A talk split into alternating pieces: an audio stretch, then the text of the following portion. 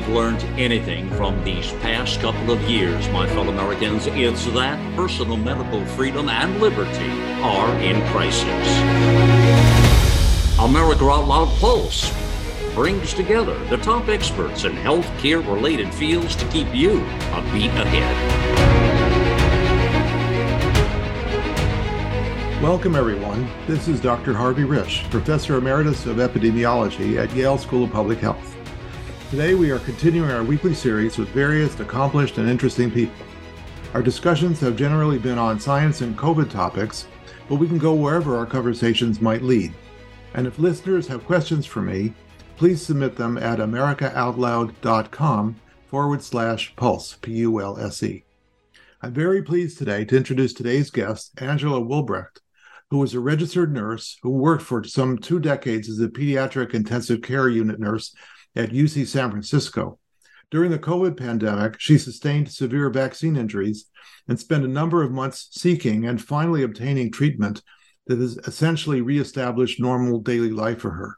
Angela now works to counsel COVID vaccine injured patients on potential avenues of treatment, as well as for the Vaccine Safety Research Foundation. And she starred in the important new film, The Unseen Crisis, about the extent of COVID vaccine injury and the medical community's large indifference to vaccine injured people. Well, Angela, let's begin. What have you been thinking about lately? Well, thank you so much, first of all, for having me on. And it was such a pleasure to actually meet you and see you um, in Connecticut for one of the, the screenings of the Unseen Crisis. So it's a pleasure to be here. I'm I'm so grateful to be healthy and have recovered from my vaccine injury so that I can help other people. And, you know, my whole life I've spent helping people. I started off as a labor and delivery nurse um, at Marin Health UCSF and worked my way up very quickly to being in charge of pediatrics, NICU, as well as labor and delivery, and then also became trauma certified. So I've spent my entire life um, helping people and although I would never wish this injury on anybody, I am grateful that it did happen to me and that I did recover from it and that I could be of support to others. So, well, you're a very physically active person, from what I understand, and in your you know off hours activities. And uh, it's surprising to me how you know how bad it was even under that context. Yeah, you know, I prior to getting the vaccine, I I was extremely fit. Um, I've always practiced. You know, when when you're in medicine and you you work in the ER and you see so many unhealthy people and you see so many people on some you know on pharma drugs after pharma drugs and they're they're getting other medications to combat the side effects of the meds that they're on. I i knew very early on in my early 20s that um, in order to live a long healthy life you have to be physically fit you have to be healthy. Um, so i've always practiced that. I've always um, taken care of my health. I've always stayed away from drugs. Um, pharma drugs and all other drugs. And you know gotten i have to qu- qualify that. I quantify that. Like i don't do anything. Um, but i've i've just practiced a very you know organic um, healthy way of living. And fortunately going into this vaccine injury i you know was super healthy. So that was that was on my side. But after my injury i was extremely ill. You know i I really honestly did not think that I would make it. It was, you know, I was cardiovascular compromised. I there were times where I really could not breathe. I was in the doctor's office every single day and um I was I was one of the very few lucky ones that when my injury happened, it was uh, January 19th of, you know, uh 2020 or 2021. One, yeah. Um I I, I it wasn't such a political thing at that point. You know, the vaccines were out, people were excited about them, you know, and it wasn't such this big political thing that when I got injured, you know, my doctors were telling me that I was vaccine injured. I was like, I'm, I, I just had a bad reaction. I probably am one of those really rare, unlucky ones. Um, but they were, they were saying, no, Angela, you know, you, you got injured within, you know, the 12 minute mark. Uh, you know, you're, you, I was injured at the 12 minute mark and, um, they said, You clearly, this is a vaccine reaction. Um, we don't know how to treat it. We don't know what to do, but we're going to make sure that we have every doctor that we can possibly get to work on your case. So, so uh, you were, in a sense, lucky that you had signs, not just symptoms. That, in other words, things that they could measure and determine were not just your head being crazy, but being real. And, and that's a big difference in medicine.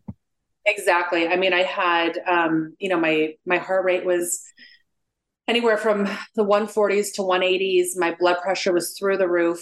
Um, you know, the first blood pressure they took um, in the back of the ambulance uh, at the testing site was 220 over 180. They couldn't even believe it.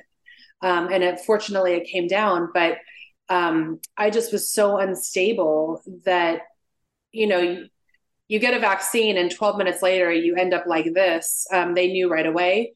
Um, it wasn't it wasn't taboo on January 19th of 2021 to say that this was a vaccine injury and that this side effect happened. So when they contacted all the doctors from UCSF and they even consulted with doctors at Stanford, everybody wanted to jump on me and take care of me. And I was so lucky because, you know, fast forward even two, three, four months, you know, you couldn't even mention vaccine injury. It's like you couldn't even talk about it. It was, it was such a controversial political statement. Um, so I, I was really, really lucky. I got treated immediately. I got treated aggressively. Um, and I am back to dancing, obviously traveling. I met you, you know, halfway around the country from where I live. I've been overseas. I'm back to being a nurse. I'm, I'm, you know, dancing again on stage. So, um, in fact, after this interview, I'm going to dance.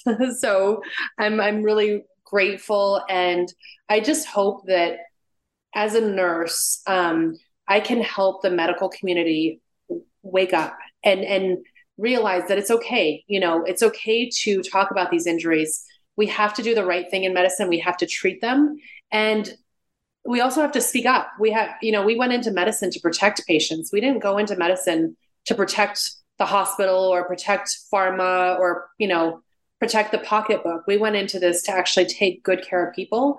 And and we have to live by that. And i think that most people did go into medicine for the right reasons but it's really difficult when the licensing boards and, and the government agencies are coming down so hard that they fear. But I think if we all stick up and do the right thing, you know, we can get through this. And I, I am seeing change. I'm actually seeing changes in um, nurses and doctors that that wouldn't speak up that are now speaking up. I have a I have a very um, pro-vaccine doctor that I worked with, a pediatrician who um, you know, I, I, never thought in a million years would have spoken up. And she's actually uh, one of the plaintiffs in the lawsuit that we're, su- you know, we're suing the UC system.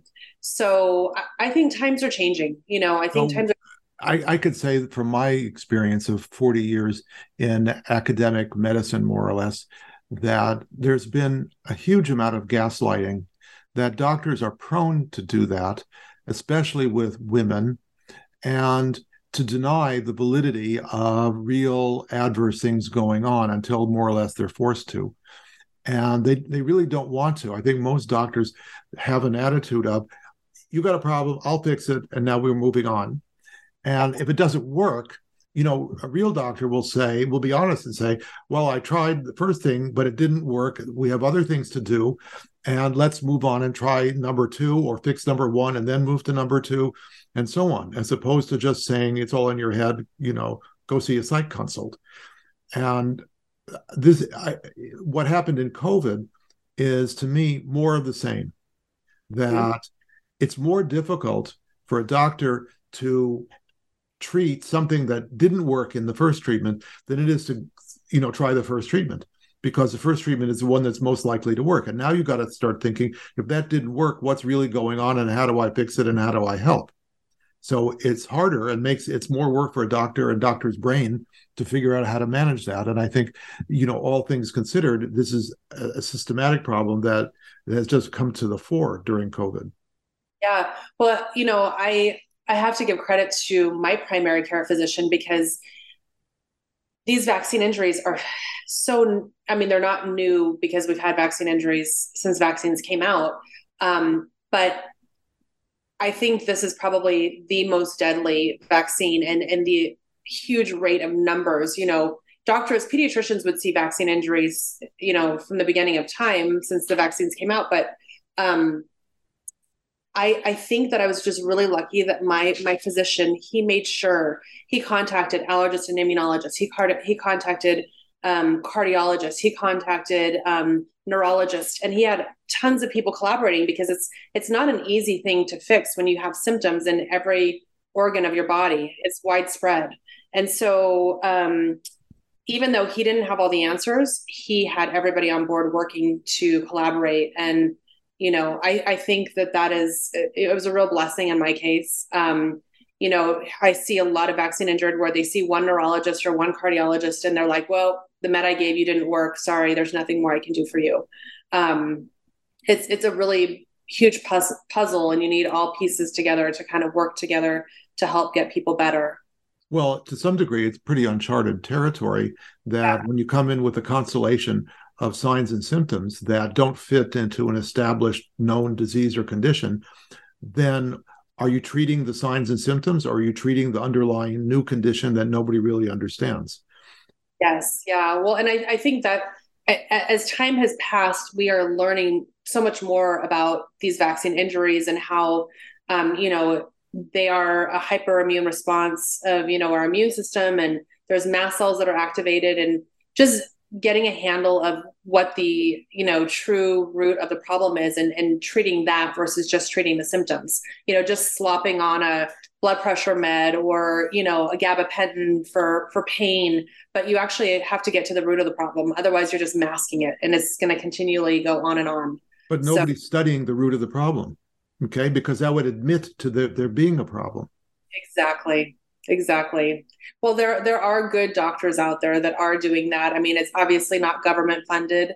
Um, although I do have to admit there is one um, hospital, and I can say this because it's out there. Uh, Yale is studying us. I, you know, I haven't. It, has been six months since they've taken my blood and my saliva, but they are doing a, a listen study to try and figure this out. Um, it's too slow, in my opinion. You know, they created these vaccines at warp speed, you know, six months, and they've had my blood for six months. Um, I don't know. They probably had blood from others longer than me.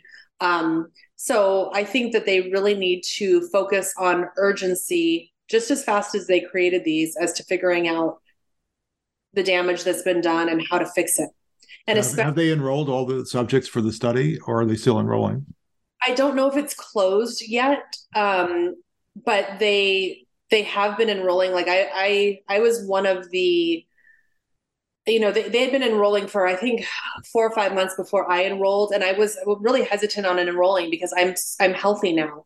And so i didn't want to give them bad evidence being that i'm completely recovered and then all of a sudden they have my blood and my blood looks totally normal and fine or they don't find anything um, but then after speaking with the doctors, they said, no, it's, it's, it's good to have everybody, whether, you know, the sickest of the sick and the people who are doing well.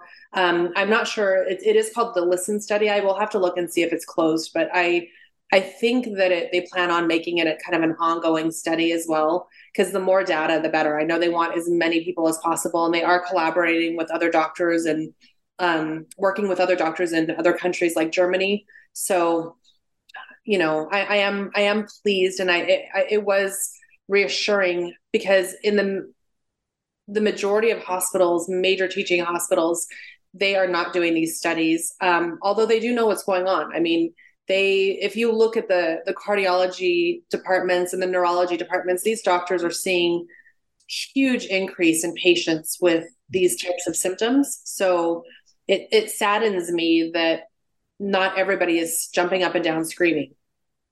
You know, right, raise, right, right. we've always done that in medicine. I mean, if if if you give a new and you know, especially coming from a teaching hospital like yourself at Yale and you know where I worked for 17 years at, at a UCSF hospital, I, I've never seen in medicine where you know a new drug comes out or a new clinical trial or you're you know you're, you're seeing something rare and you're trying something new to try and save someone's life and you know, even all types of like blood, you know, you give blood and they have a, you know, cross match reaction. It's like you, you we're allowed to talk about it. We're allowed to um, raise the alarms and say, hey, we need to host a roundtable. We need to discuss and we need to, you know, maybe look at some black box warnings and maybe look at who this might not be um, suited for. And this is the first time I've seen in my entire career at a big, you know, where it's just radio silence. Like you can't discuss it, you can't talk about it. Um, they kind of whisper, they know what's going on, but they won't come out publicly and talk about it. Um, there's doctors at Stanford who are treating the vaccine injured, but where are they coming out and saying, hey, you know, we are taking care of vaccine injured here? They, they're doing it. Well, but, there are websites, you know, of about a dozen places across the U.S. that say they have um, long COVID clinics and vaccine injury clinics. But what they're really doing, I have no idea because eh, there's no, uh, you know, real um, protocol for what you do, and everybody's doing their own thing more or less. And I don't know how much they share between them. Well, I had one really bad experience. I, you know, Stanford was great for me. I I, I was in the dysautonomia clinic, um, the neurology de- department, and they did uh, like a four hour test on me to see if I had dysautonomia and small fiber neuropathy. Um, but I did have one doctor there was really interesting who who treats the vaccine injured, and he actually asked me, you know, if I was planning on getting another vaccine and when. And I looked at him and I was like, "Are you, are you, you know, this one almost killed me. Why would you think in a million years that I would take another one?" It's like somebody having anaphylaxis to penicillin and asking them when are they going to take it again. It, it just was mind boggling. I never went back to him again, but there are great doctors there at Stanford who who are taking care of these injuries and um, doing it in really and, and I think too um, we have so many vaccine injured nurses and doctors that not that we have more credibility, but you know, because all patients' voices matter and um, but I know that at UCSF, we have several vaccine injured nurses and doctors. And so when you have your own medical staff um, getting injured and you know them very well, you know these are credible people that are hardworking, that are, you know, have worked there their entire careers. And then all of a sudden they're being forced to retire because a vaccine caused harm to them. Um, they're taking it seriously. Oh, they're not calling it coincidence? Um, for the for the nurses and doctors that I know, no, they're not. They're oh, not. good. Yeah, we're we're very lucky, but I mean that's the thing. We you know we've worked at these hospitals. I I wasn't working there at the time that I got injured, but mm, you know several of the doctors um, that were injured obviously were, and so you know it's like having your family member. We're we're a big family, um, and it's like having a family member injured, and and you know they they are believed. So unfortunately there's so many vaccine injured that are not you know there's these kids are getting these functional neurological diagnoses and um, wanting to admit them into the psych ward. And it's it's really catastrophic. I mean i spend a lot of my time talking to parents and telling them reassuring them this is not what your child has. Your child has been vaccine injured and, and helping them get to doctors who will treat them and, and care for them with love and respect and and believe um, believe them. Yeah well, we're getting to a commercial break point, so let's take a pause. We'll be back shortly. Everybody, please stay tuned. For 25 years, Global Healing has proudly produced the highest quality supplements and cleansing programs that are rooted in nature and backed by science. Get 15% off all of our products using code OUTLOUD. Global Healing, giving you the power to take control of your health naturally. Cofix RX nasal solution has completed the circle and is now offering throat spray with povidone iodine. That completes the protocol doctors like Peter McCullough recommend. If staying healthy is important, you'll want to make sure to add throat spray to your next order of Cofix RX. For a limited time and exclusive for America Out Loud listeners only, you can save 25% off your entire order. Let's double down against colds, flus, strep, RSV, HRV, COVID, and more. Click the banner or go to America Out Loud shop to get 25% off your entire order. Use coupon code OUTLOUD25. That's coupon code OUTLOUD25. Welcome back. This is Dr. Harvey Risch with Nurse Angela Wulbrecht. We, so we were just talking uh, again about vaccine injury in, in kids. And it occurred to me that, and, and how this vaccine is the most damaging of any commercial vaccine that's been used in the US or maybe in the world for all I know. I mean, there have been some like um, there's a dengue vaccine that were put out and recalled very quickly because of the damage that they did. But this is a wide release vaccine that's still out there and hasn't been recalled. And it reminded me of thalidomide that was on the market for three years, causing birth defects and, and early pregnancy losses. And it was out there for three years. The FDA, as I understand, did not ultimately approve it in the US, but it was out in Europe for three years.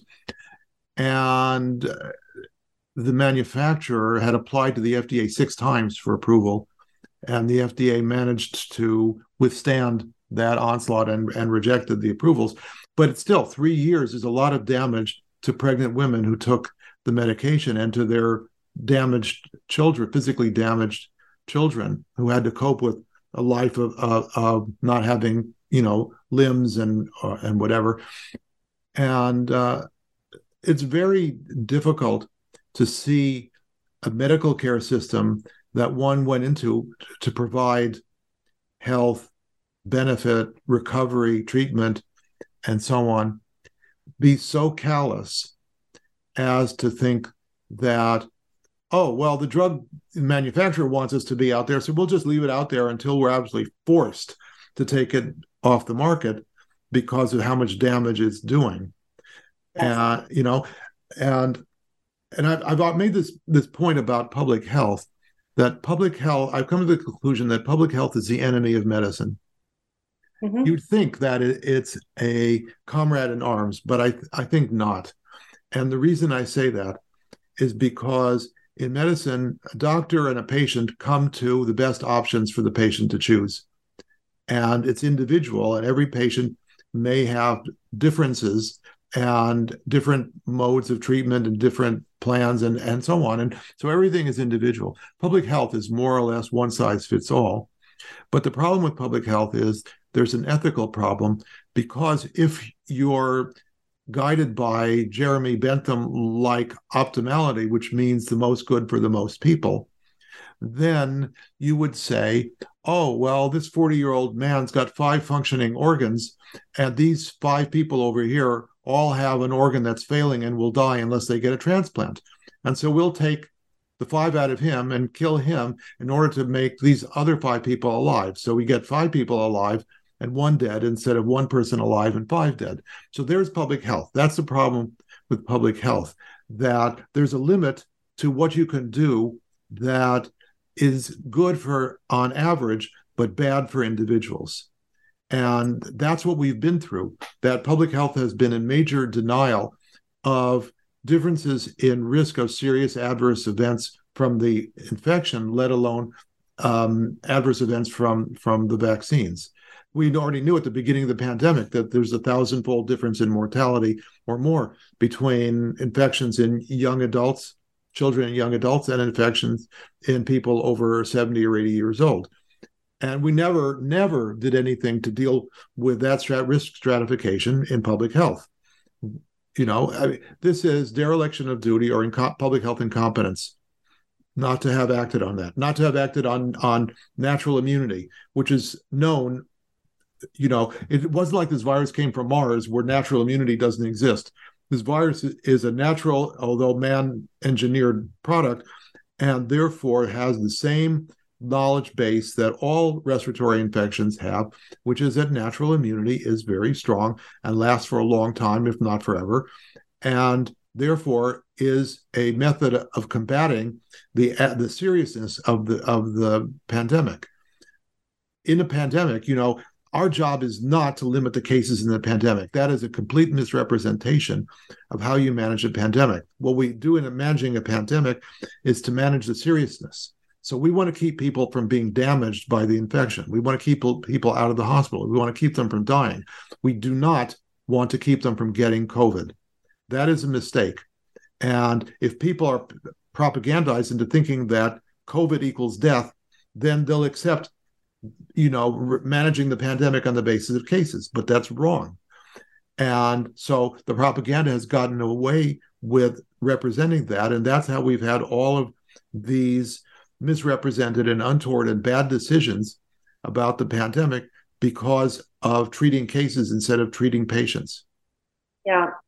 Well, the propaganda has been such a horrible thing. I mean, they they locked us up. They they told us that we, you know, can't go to gyms, can't do everything that's healthy and all we could do is watch TV. And I mean, even on TV, they showed us things that were so untrue, like men in China walking with their briefcase perfectly healthy and then all of a sudden collapsing. We know that viruses don't just automatically kill a normal healthy person walking down the street and then they fall over and die. But that's what they were showing us. And so they installed fear in us that we thought we were dealing with this completely foreign beast that was just going to come here and kill us all. And we had to you know completely do everything that was the worst. You know so many people gained weight during the pandemic. People didn't get outside in the sunshine. You couldn't go to the beach. that's the covid 25 uh, but you couldn't i mean here we are in california. You couldn't go on the beach and get some vitamin d and get some exercise. You had to stay at home and watch all the propaganda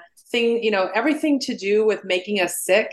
Um, you know they basically they, they wouldn't even give you any any advice as to how to how to be healthy. Just basically stay at home until you turn blue and then come to the er and then we'll intubate you and give you remdesivir and then you'll die. I mean that's and so people were just terrified. And the thing with the kids, it's like, that's what really gets me, you know, having been a charge nurse for pediatrics is, you know, we, we knew that kids did not, healthy, normal kids did not die from this. The chance of a, a healthy, normal kid dying from COVID was next to nothing. So that's not a pandemic of children. We also knew very early on. I remember when our hospital started getting vaccinated the people that were vaccinated they they ended up getting covid we knew that within a month and so to force this upon kids so that they could protect grandma and grandpa was such an outright lie. And there's no long-term studies. You know these children were not going to die from covid and to put something in them that we that the government already admitted that can cause myocarditis in children and myocarditis is never mild in my opinion. I i've seen a few cases in my career and you know you you take a heart and you inflame it i, I truly don't believe it's ever going to be the same. No uh, it scars over and comes back when cardiac function declines in later age. Yes exactly. And so i i just think what we've done what we've done to these children has been completely irresponsible. Um, they need to come out and and admit it and and start trying to figure out how to deal with this issue, deal with this problem. And I, what what really surprises me the most is, you know, I trusted, I I always trusted our three letter agencies. I, I trusted our government.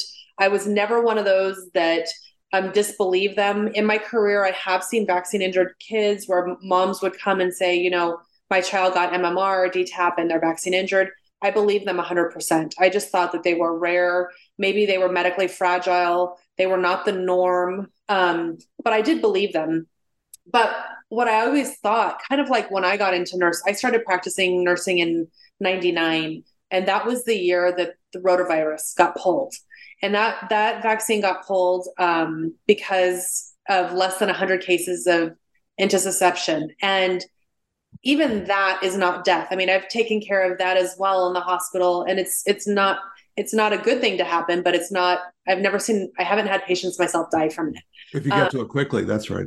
Yeah, if you yeah. treat it, you're you're in good you're in good shape. And so I thought, well, the government pulled this vaccine, you know, without people dying necessarily from it, and so they are looking closely at side effects they're really monitoring and making sure that things are safe and that clinical trials are done properly and you know they they have our best interest at heart and now I, it just makes me really fear all these years I've given so many vaccines in my career. You know, I really, I really sometimes have a hard time sleeping at night knowing, you know, I, and I haven't had the chance to really go and do the research, but I think that we need to look back. This this this COVID vaccine has really opened up a dirty can of worms um, into money, power, corruption, and we need to go back and start looking at studies from all of these other vaccines. You know, HPV, all all of them really, and to look at the because now we know, which is something that I didn't know before, that how flawed data is. You can make any any trial or any part of data um, you know, exactly how you want the outcome to be. And so I, I truly don't believe, knowing that they lied um, in the clinical trials with the vaccine injured. You know, we had Maddie de Garay, we had Brianne Dressen, we have we've had multiple other people that were seriously harmed during the clinical trials. They lied about their their side effects. You know, Maddie de Garay, they put that she had basically a stomach ache, and this poor little girl is paralyzed and has gastroparesis and has a feeding tube to this day. Um, and so it just makes me truly wonder how how badly injured others were in clinical trials, how much they lied about the data. Because I know that the lead investigator on Maddie's case at um, Children's Hospital in Cincinnati, he was out, I think it was on day 62 or 63. He came out and said the vaccines are perfectly safe for children 12 to 15. Maddie was Maddie was in the hospital when he came out and said that. It's like how how can you how can you sleep at night? How ethically can you sleep at night knowing that this child was directly harmed from a vaccine and you're out there telling the general public that they're completely healthy? You know. Oh, well, I, I can answer that. We've raised a generation of sociopaths. That yeah. doctors are the first ones to be sociopaths. And the reason for that is that they get inured to human suffering. The, pra- the learning the practice of medicine means you have to be able to tolerate how much suffering a patient has in order to do good to fix them basically. And so you have to separate your mind into two parts. One that may have empathy but that's not the one. You, if you have empathy it blocks you from being able to be a rational technical person. You don't want your surgeon sobbing while he's trying to fix your aorta you know that uh, you need to be able to do that. Well what happens happens is that the empathy part doesn't make money and the technical part does. And most or many doctors become overly technical and we've seen this time and time again um, there's a um, there, there's a, uh, a phrase, a maxim in the Talmud that says the best of doctors should go to hell. and and uh, you know because doctors were not curing people by and large in that era and we don't even know how much they were helping people in spite of purporting to, to do that and they had a cavalier attitude of you come to me i provide a service and i'm not you know really interested in you the person. I'm interested in fixing your disorder. And that's characteristic of medicine and and that's what happened for example in in 1930s in germany. The doctors in the society were the first ones to sign up to the Nazi party, and more than half of doctors signed up to the party because they thought they were treating society. Those doctors thought that that part of society was a cancer, and they were going to treat that cancer and get it rid of rid of it from society. So they thought they were doing good by yeah. the, the, their you know immoral, unethical beliefs and actions. I think doctors are at very grave risk of not being moral if they just let themselves not be moral. They could be uh, financially ethical and and interpersonally immoral. And it's easy to do that if your if your intellect does that and, and you know instead of your common sense. And and I think it's it's a big problem that doctors and, and, and technocrats in general, this is the banality of evil. Technocrats just keep their technical minds working and come up with technical solutions for things that they shouldn't be solving you know that it's immoral to to do the technical work. Well that decision was made long ago when they decided to just do the technical part and left it at that. Yeah.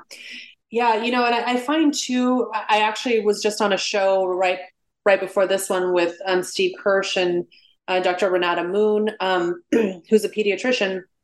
Um, but what I'm finding is that, like you said, a lot of these doctors are just corrupt, but they're also persuaded by trust in where they were trained. So for me, for example, I was always trained that vaccines were safe. I never learned in nursing school anything about vaccines other than our, you know, how our immune system works and that vaccines are safe.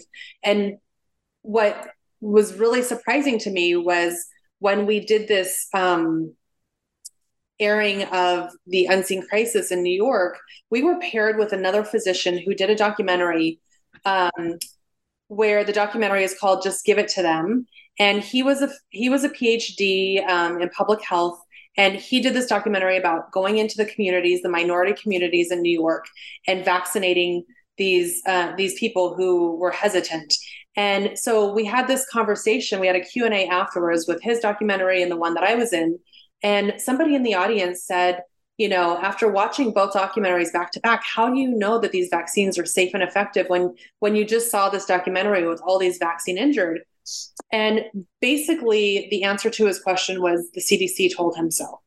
And so a lot of physicians just believe in what they're being told. Um, they don't have the time to research it. And so, for example, getting back to Dr. Renata Moon, who was on our show, she actually testified at the Ron Johnson hearing. Um, and why she's kind of a, a, big deal right now is because she lost her job. She had been working um, for over 25 years as a pediatrician, and she was working for a hospital in Washington. And she decided to go to this Ron Johnson hearing. She she I was, remember I was there also. Yes. I testified that hearing. That's right.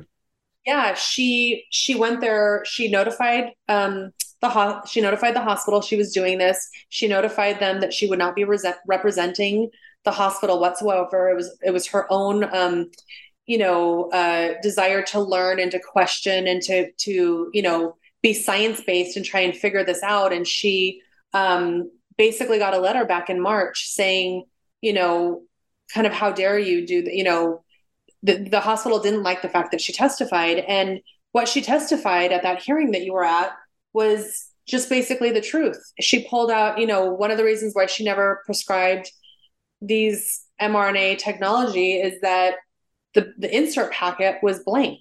There was nothing on it. And she was also starting to hear cases of, um, you know, kids and friends of friends whose kids were developing myocarditis. And so she thought, there's no way this can be safe.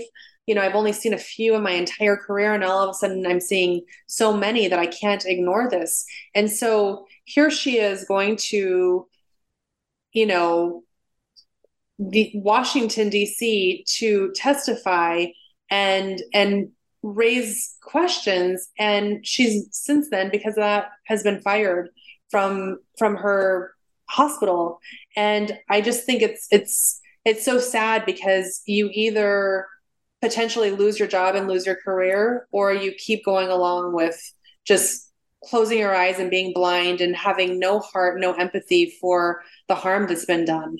And so i really i really admire these brave doctors who you know like dr moon said she said it, it's worth it to me. It's absolutely worth it to me. If i I'm here to save lives. It's worth it to me. And I, I have been very fortunate. I'm I'm shocked here in California they have not come after my nursing license. But to be honest with you, if they if it means me speaking out that I can never work in a hospital again, um, if it means that they come after my nursing license, I'm I'm perfectly okay with that because I you nobody can buy me to do the wrong thing or to keep my mouth shut. My my duty and my job is to protect people, and I went into this um, with a love of taking really good care of people. You know, I came from I, I was in a trauma myself when I was a little girl, and I lost my father in this horrific car accident, and I had the best of the best uh, medical people taking care of me in this hospital and that's what motivated me when i was eight years old that i wanted to be able to give back and and give the care that was given to me um, because I truly know what a difference it makes. I mean, I uh, when you have something really bad happen to you, you remember those. You either remember really good nurses and doctors or really bad ones, and it can change your trajectory in life if you have compassionate, loving people who are there for you and who want to um, protect you and and do the take the best care. And so, um, I I'm willing to lose everything that I worked really hard for. My my identity, part of my identity is being a really good nurse. And um, and I, I hope that with enough people speaking out, I hope people get more brave. I know it's really tough to go through the scrutiny of having the boards come after you and hospitals come after you and losing your life. But yeah, it's Let, us come back to this. We have to take another commercial break. So let's let's uh, take a break for a moment. Everybody, please come back.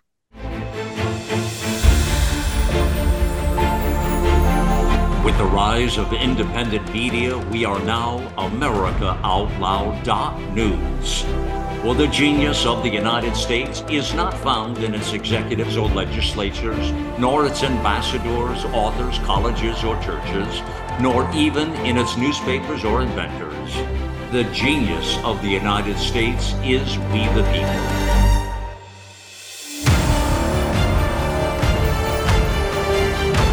AmericaOutloud.news. Liberty and justice for all.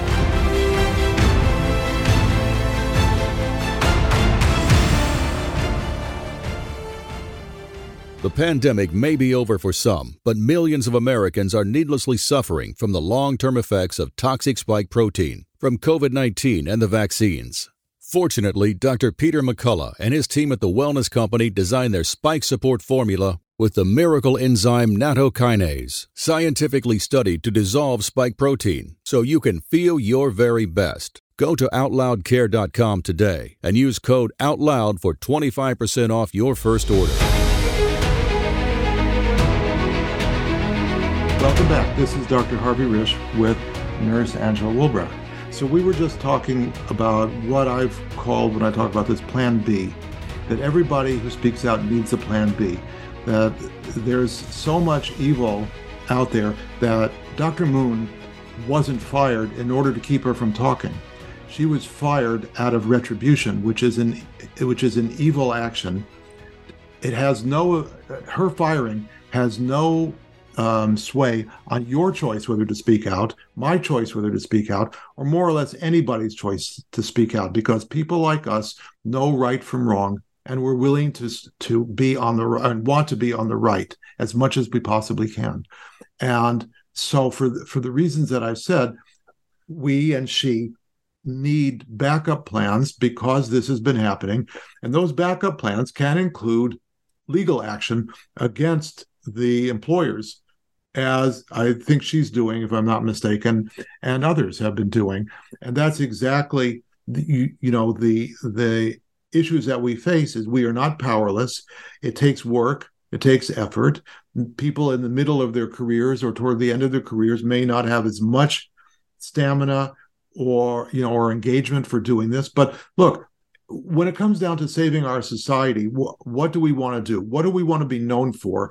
What do we want our children and grandchildren to think? Of? Uh, where what did you do in the war, Daddy, Grandpa, or whatever? You know, what did you do in the COVID war? Yep. Well, I, you know, I, I, I never thought I've never, you know, personally sued anybody before, and I was asked to join a, a lawsuit. I'm one of six uh, plaintiffs um, Warner Mendenhall is, is my attorney, along with um, Jeremy Friedman out here in California. So we have a whole team of attorneys working. Um, but I this one was really important to me because it is a class action lawsuit. We are representing all the all the employees um, who were either forced to get vaccinated or you know had horrible things happen to them because they chose not to get vaccinated.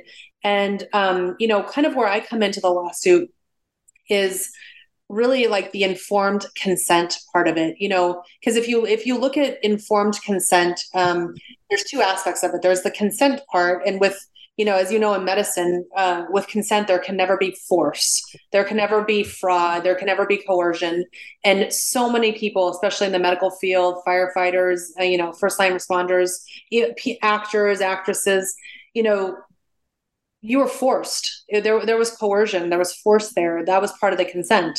Um, and then the informed part for me, the lawsuit that that I'm a plaintiff in, um, is that if a hospital has knowledge that something is causing harm, they need to give out that information.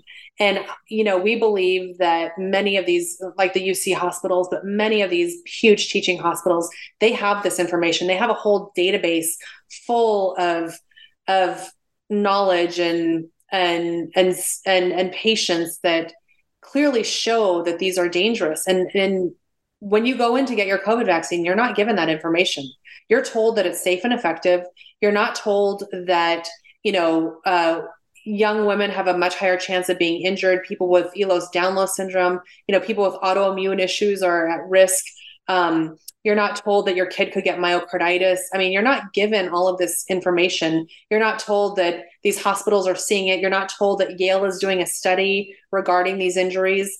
Um, so well, I think you're, you're not told anything about what the hospital has information about. You're told the CDC says these are safe and effective. Exactly. Basically, so that if there's any legal jeopardy, we just go point to the CDC out there and say they're responsible, right? You know we can't sue them. So I've actually had conversations with um, the CDC and the FDA, and I was in a meeting with with the big wigs and Malone and Ryan Cole, Jessica Rose, Maddie de Garay was there with her mom Steph, uh, Ernest with his, you know, you know, the loss of his child and and um, Martha, who's another amazing lady who worked for HHS. And we we we had an hour with them and we talked, we, you know, we I, I thought after we had that meeting, oh, they're gonna they're gonna listen to us. You know, we we just brought them this wealth of information that they're going to do something with it. And that that was my naivety back then when i thought i was still on their side. Like I, we were a team. Like th- these are the people that i've trusted. And once we tell them what's going on they're going to they're going to really look into this. And they said that they would have follow-up meetings with us. They told us that you know they gave us their emails. We could email them anytime we wanted. And it was crickets. I mean, we we never got our follow up meeting. Um, they basically listened to all our all of our information, and I'll never forget they they allowed us to ask questions, and they said that they would get back to us on those questions. that never happened, and so now, if I had a redo, if I could do it all over again, my question for them would be: Is how do you sleep at night? Like, really, how do you go to bed at night? Um, because I wouldn't be comfortable if I were them. I would be very very uncomfortable you know and and looking back you know i remember ernest who lost his you know beautiful boy his 16 year old boy to myocarditis. You know we it was on a zoom meeting and there's all these people on the screen. And what i you know i was so taken i was you know emotional i was crying because you know ernest is a good friend of mine. And looking back I, I, really wish that I could have looked at them. I, I, I, you know, we we did have somebody else who was there who was watching them, and they could see them kind of getting fidgety in their chair, or sometimes they'd turn off their Zoom camera because maybe it was too painful, or they they didn't want to see it. But my question for them really is how how do you sleep at night, knowing what you know now? So they it's cognitive dissonance. They they basically think, well, these things happened. We know they happened, but so many other people got benefit that it outweighs all of this damage. That's what they think. This is again the the, the pathological public health model of of you know so many people had to pay whether they had to pay in you know in, in adverse events in order for the great majority to have benefited. Of course, that assumes that the great majority benefited, which we don't know to be true at all. In fact, we know not true. But how much how much damage is too much though? I mean, when you have tens of thousands of people dying, I mean, it was like by February we knew that the death count was way too much. I mean, just okay, very- so there you have the failure of public health because you're giving this uh, product to the entire population. The entire population is almost entirely healthy, so you can have at most a minuscule adverse event rate in something that you give to the entire population. If somebody comes to you and they're sick and they've got some chance of dying, you can give them something that's hazardous because it's a rational choice to take a 10% risk from a med versus a 30% risk from a disease. You know, but it's not rational to take a 10% risk from a med when you have a 0 or 0.001% chance from the infection that you may or may not even get. And so the problem there is they did not recognize the risk benefits that were actually being invoked in this. And this is a major failure of public health. Had they stratified, had they said this should be used in elderly people or people with comorbidities, chronic conditions, you know, and and and that's really the intended audience who need to be protected, then the risk balance would be okay, so these people now have maybe a 1% chance of dying from COVID, at least in the first year of, of the infections.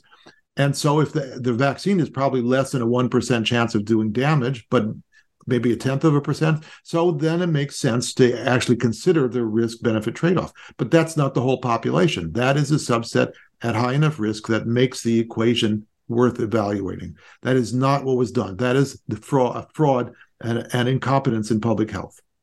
Exactly, exactly. Because in my opinion, you know, one death is too many for a child. And when you have, I, I can't even tell you, Dr. Risch, how many parents of children I, I help take care of. and you know i've got some little ones. I've got some you know in other parts of the world that i'm helping um germany. Um i've got kids that you know were in college and had to move back at home with their parents because they were too sick to go to school. It's like i know one. I've got a friend of, of our younger son that has that happened to her and and and and she's not doing well and and uh, it's a big issue. Yeah it's just it's it's unreal. It's like how how can we be okay with this? And you know we we have to we have to make right at this point. They these people deserve a huge apology. I mean i know it'll never happen but um it's it's really unfortunate in my in my opinion. I that, that's another thing too you know um working at a big hospital we had a huge ethics committee and we had attorneys that worked for the hospital. And one of the things that i remember in like yearly meetings we would have to go to is that they would talk about if a mistake was made the best way to avoid a lawsuit in in medicine number one is to have a relationship with your patient. You know develop this relationship to where you know they know that you care about them.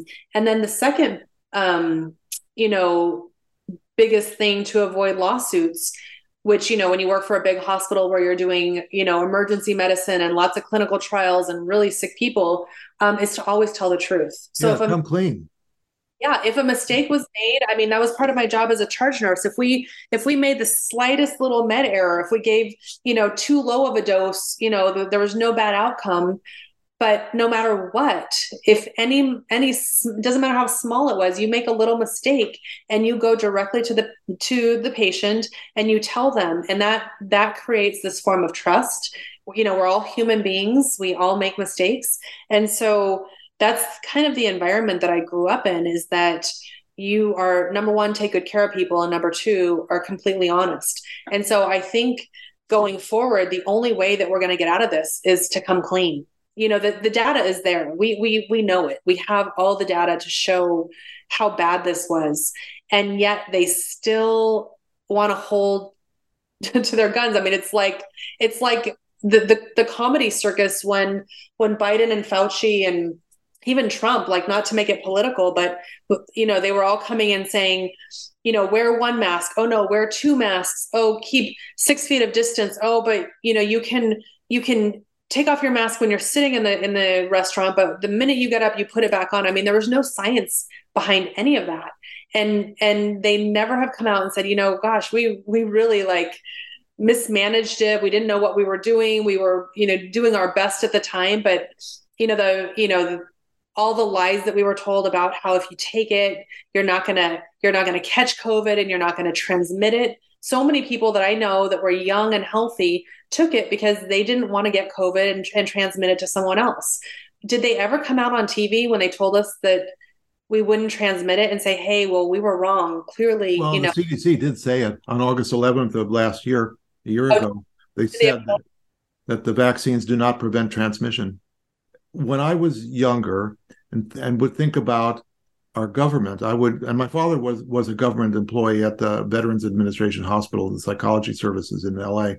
for many years. He ran the service, and talking about government and government functions, one thought of the old aphorism, "Good enough for government work," meaning that government is a low quality but adequate provider of services and knowledge and so on. That means that it wasn't lying to you, it just wasn't trying very hard. Yeah. And that was kind of how people perceived government. And now, of course, what we've seen is the complete flip side that government is our enemy, that the US government has literally become our enemy.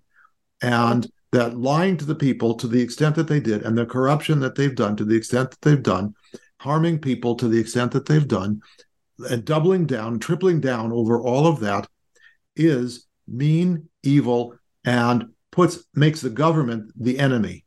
And this there this is a fascist state. When when the government is the enemy, the the government needs to be afraid of the people. But now we have the people afraid of the government, and this is a, a major issue why we cannot keep a government that is our enemy and not our our our workers for for our good exactly. And I, I think too that the only way going forward is to to regain trust especially in medicine is to number one admit wrong but then also figure out a way to fix it. I mean that's the other thing. When we harm people in the hospital if we make a mistake and we hurt somebody we take really good care of them. We we hold their hand we care for them we fix them. And so nobody is going to have trust in in medicine that that's the really unfortunate thing is that people are and, I, and i'm seeing this already with with the vaccines you know all childhood vaccines. Uh, so many people that are that were pro vaccine they don't want to give their you know the vaccine uptake rate is very low right you know compared to what it was prior to the the covid vaccines coming out. And i think there's such a um, distrust in medicine and doctors and and and nurses and, and our government that um, we need to we we need to fix that well because for, our eyes have been opened. You know yeah. think about it. Half of the childhood vaccines are not communicable between children. Why why does it, would a school mandate tetanus vaccines? Tetanus yeah. cannot be gotten from another person okay? So where is the reasoning for mandating it? Half the half the childhood vaccines are not communicable by between children. Therefore there's no state interest. There's no school interest if a person chooses a rational person if they think the vaccine is safe would choose to take it. But why mandate it when there's no state interest in in doing so? No i mean so many of the things don't make sense. It's like as a, when i was a labor and delivery nurse um, i was having to give the hep b vaccine within you know a day of life. It was like we would be we would be giving vitamin k and hep b like you know within vitamin k within two hours of birth and then hep b was the one that really didn't make sense to me because if the parents were hep b negative I kept thinking, like, why am I giving this brand new baby, Correct. like, hasn't even really had breast milk at this point, and we're giving them a shot for something that they're not going to get. That's and right. I, it just never, never made sense to me. And and I noticed that on our unit, you know, the doctors that would give birth and the nurses that would give birth, none of us would give our. I mean, even though we were pro-vaccine, we would never give our babies Hep B because it just did not make sense. I mean, our babies were not going to have sex. They were not going to be doing IV drugs. And so So you defer them. You know, you do if you don't know what the the status of the parents or the mother in particular is, all right, well, you don't have to give it on the first day, give it 2 months later or whatever. Yeah. Yeah, it just it, you know, looking back, none of it none of it makes sense. Makes me want to question everything. I've got my turtles all the way down um book and I'm dying to read it. I just haven't had time because I have too many vaccine injured to take care of, but I, I really want to go back and look at everything. And, and I think that, you know, doctors and scientists really need to go back and look at what we've done in the past um, and have kind of like a truth and reconciliation as to what, what went, what happened, what went wrong, and how we could prevent this from ever happening again because we've killed people. Yes. You know, we've killed and harmed you know healthy healthy people that would have done just fine with covid and we we kept treatments that would have worked for them you know we knew there was repurposed drugs that um, could have helped them we we knew that getting their immune systems well giving them making sure their vitamin d levels were high making sure they were fit and active and and healthy and sleeping well and you know having these meaningful relationships instead we did the worst. We made people so sick during that pandemic. We did the worst thing for them. And then we also put a yeah. deadly vaccine on top of it and really Well, I agree with you. It was done to us and we do we need the people who did this to be held accountable and we need a truth and reconciliation period and there's the only way we can get out of this in any wholesome way is to do that because this will fester if that is, does not occur. Exactly. So um, uh, so we are actually out of time. I said this would fly, the hour would fly by, and, and it has. Um, so I hope everybody's enjoyed our discussion. And if you have questions or commentary for me, please submit them at americaoutloud.com forward slash pulse. Yeah, so, Angela, this has been really great. I've enjoyed the, this completely in this discussion. And thanks everybody for listening. And please come back again next week. Thank you, Dr. Risch.